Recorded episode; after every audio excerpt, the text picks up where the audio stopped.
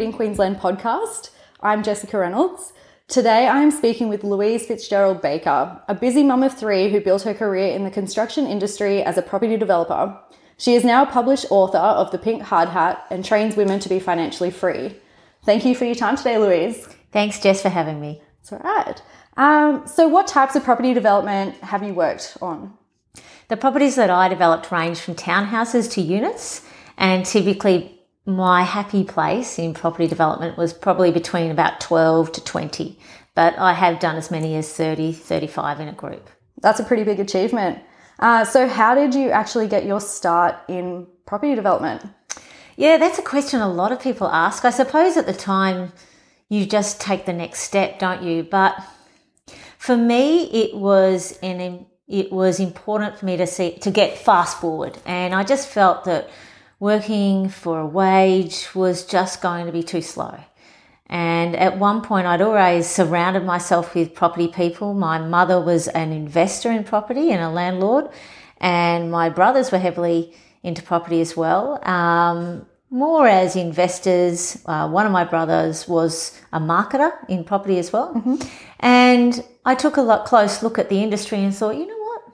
It's probably time I gave this a good look myself. So it was 2007 and I decided to take a chance. A chance. Well, did that chance pay off, do you think? Yeah, uh, yeah, it, it changed my life actually. So even though that was probably not the greatest time to get started, um, I'd bought the right property at the right time, and as you would know, it's all in the purchase, yes. uh, and I I went on to uh, it was it was about three k's from the city, and I went on to construct on the side of those two houses ten townhouses. So mm-hmm. it was a fairly audacious goal for my first deal, and I didn't know what I didn't know. I had a one year, one and a half year old at the time, and a you know, and a three and a five year old. So I really was just working with blind faith and raw enthusiasm, if I'm really honest. Did people think you were crazy? I I didn't really take too much notice, I guess. My husband was the one I had to ask. I said to him, look, I, I think, I think I can do this. I've done about as much research and study as you can do. And intellectually, I probably know all I can know without doing, you know, the practical side of it, and I need to get my hands dirty. So I said, um, I think I think I'd like to give this a shot. And he said, Well, what's the worst that can happen? And I hmm. said, Well, okay, well, we lose everything. We lose the house, we lose everything. Because obviously, for your first deal, you've got it all on the line. I'd love to say they keep your house separate, but that's not the case. And at that time, my husband said, Yeah, you know, go for it. Let's do this and I had his complete backing and support. No, that is like totally awesome, and I don't think a common story. Mm. And I think you're pretty inspiring to take that chance. Um, but I guess you didn't just go wake up one day and go, I'm going to be a property developer. You obviously did the research and um, had a career prior to that. So what what actually started you in this entrepreneurship journey? My mother was an entrepreneur, so in our family there were five kids, and she raised us all alone. So her husband unfortunately died only 13 years into the marriage, leaving her with five children to raise. And she went into retail and then went on to become a property investor. So we got to see all forms of making money and and using it as a vehicle to build a portfolio and get ahead. And that was something that attracted me. It was an asset class I understood. Mm-hmm. It was an area that I felt comfortable with. I wanted that aggressive opportunity to grow some wealth, and property just seemed to tick all those boxes. No, it does. Okay, and so you've mentioned your husband gave you a lot of support. So he had nothing to do with property development. You know? it's funny, you know, because everyone assumes, oh, your husband must be a builder, and that is really common in property development, I suppose, because there aren't that many women out there just doing this completely off their own bat. They're not. But you've really got to have, if you do have a partner, you've really got to have their support because there are times when you're really tested when when you have to reconcile that if the chips are down, you might lose everything. And I'd like to say that that's never the case, but there are moments where honestly you just can't control all parameters. But in my husband's case, he he actually was a reporter. I married a reporter, and um, it turned out he was a closet soldier. And because of that, he would disappear at regular intervals to save the world. And as noble as that was, it was quite inconvenient, uh, not an idea that I'd signed on for. And while I had great respect for that attachment, I just thought, gosh, you know, this is no way, this is no way to live. You know, I, I, I don't think I want to be raising the kids alone and having to part, you know, for long periods of time. And in my naivety, I think, if I thought, well, if if I was financially secure, then and, and could bring that to the family, then maybe he wouldn't be away as much. No. And that was really the impetus for me to get started in property. It felt to me like the only way in my 30s that I could jumpstart our our wealth building. Otherwise, I saw myself staring down the barrel of 40 years and working in a job. And that was just something that, well, hadn't been modeled for me and wasn't something I was looking forward to. No. So it wasn't like an extreme belief that this was your path? Yeah. Look, honestly, um, property became the vehicle. It's not the only one. Okay. And certainly since then, it's not, it's, you mm-hmm. know, I've moved vehicles. But but for that period of time, it, it was very much seen as the vehicle. And I also felt I had a lot to bring to the table that wasn't actually out there in the marketplace, both as a woman and, yeah, particularly as a woman, you know, in regards to the type of properties I wanted to see out in the marketplace. How did you find it being a woman property developer in the industry, specifically in Brisbane or Queensland? Did you face any adversity by being a woman, or do you think everybody just accepted you straight away? It's funny. How did you find it as a woman? It makes me think, oh gosh, I've got nothing to compare it to because I was never a bloke, right? But, no. But, overall, I, I, would say um, the beauty is, you know, I've spoken to a lot of female engineers, and they say, look, they can they can have it pretty rough because mm-hmm. they're surrounded by guys, and as much as that might sound a desirable circumstance, the truth is there can be a lot of blokiness, and I've certainly had that in other chapters in my career. I remember in one case, and it wasn't in the property sector, but it was actually in politics, and I was in an environment where I was locked out of a meeting because I was female. And, and that was what they said you can't come in because you're female. And that was it. That was actually the excuse. And I just went, you can't say that. That's not, it's not the 1970s. This was in the 1990s, mm-hmm. not the 1970s. And so I've definitely had an experience of blokey culture. The difference is that when you're a property developer, well, you're running the project. Mm-hmm. So you have a low tolerance to any behavior like that. And people know that, well, that's just not going to be okay. So most of the time, because you're picking the contractors and the suppliers, you, you just wouldn't put up with. I mean, I didn't, I didn't get to see any of that because obviously they wouldn't be, um, you know, someone looking to get your work wouldn't treat you in a demeaning way. No, well, that's good to hear, and I'm glad that you were treated with respect and you demanded that respect. Mm. Um, so, just to change up the pace a bit, what has been your worst moment in your career? I'm sure there's been a few. We all have them. There's very, a lot of ups and downs, especially when you're in business for yourself. Mm. I think we've, we've definitely all experienced that. But do you have a, a particular moment that stands out that you'd want to share? There's been a couple of heart in my throat type days or moments, and they're the ones where, despite all your best intentions to control all aspects of the development, you can't control everything. In 2011, I recall we, we just finished only a small project. It was supposed to be a real easy one.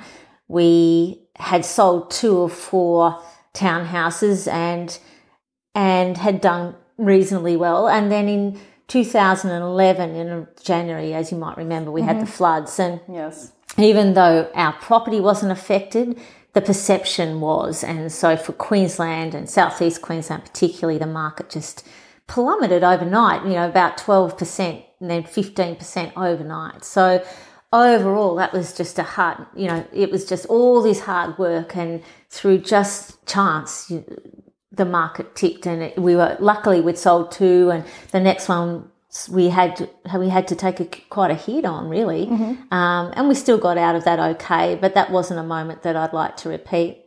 Um, more recently, there was one where one of where a builder that we were associated with went into liquidation, and that was another heart in your throat moment because look, anyone who's in business will know that if one of your suppliers um, goes broke, then even though it might not have anything to do with you, you are implicated just by the sheer inconvenience of all of that. And in this case, it was excruciating. It was excruciating to be on one end of that, both for the suppliers and for the developers involved. And I wasn't the only developer affected, obviously. Fortunately, uh, our build had completed and, and had you know, been complete for several months, but there was still a lot of noise around that and disruption and interruption. And nothing could have prepared me for that scenario, really. No, it's, it's definitely heartbreaking to listen to.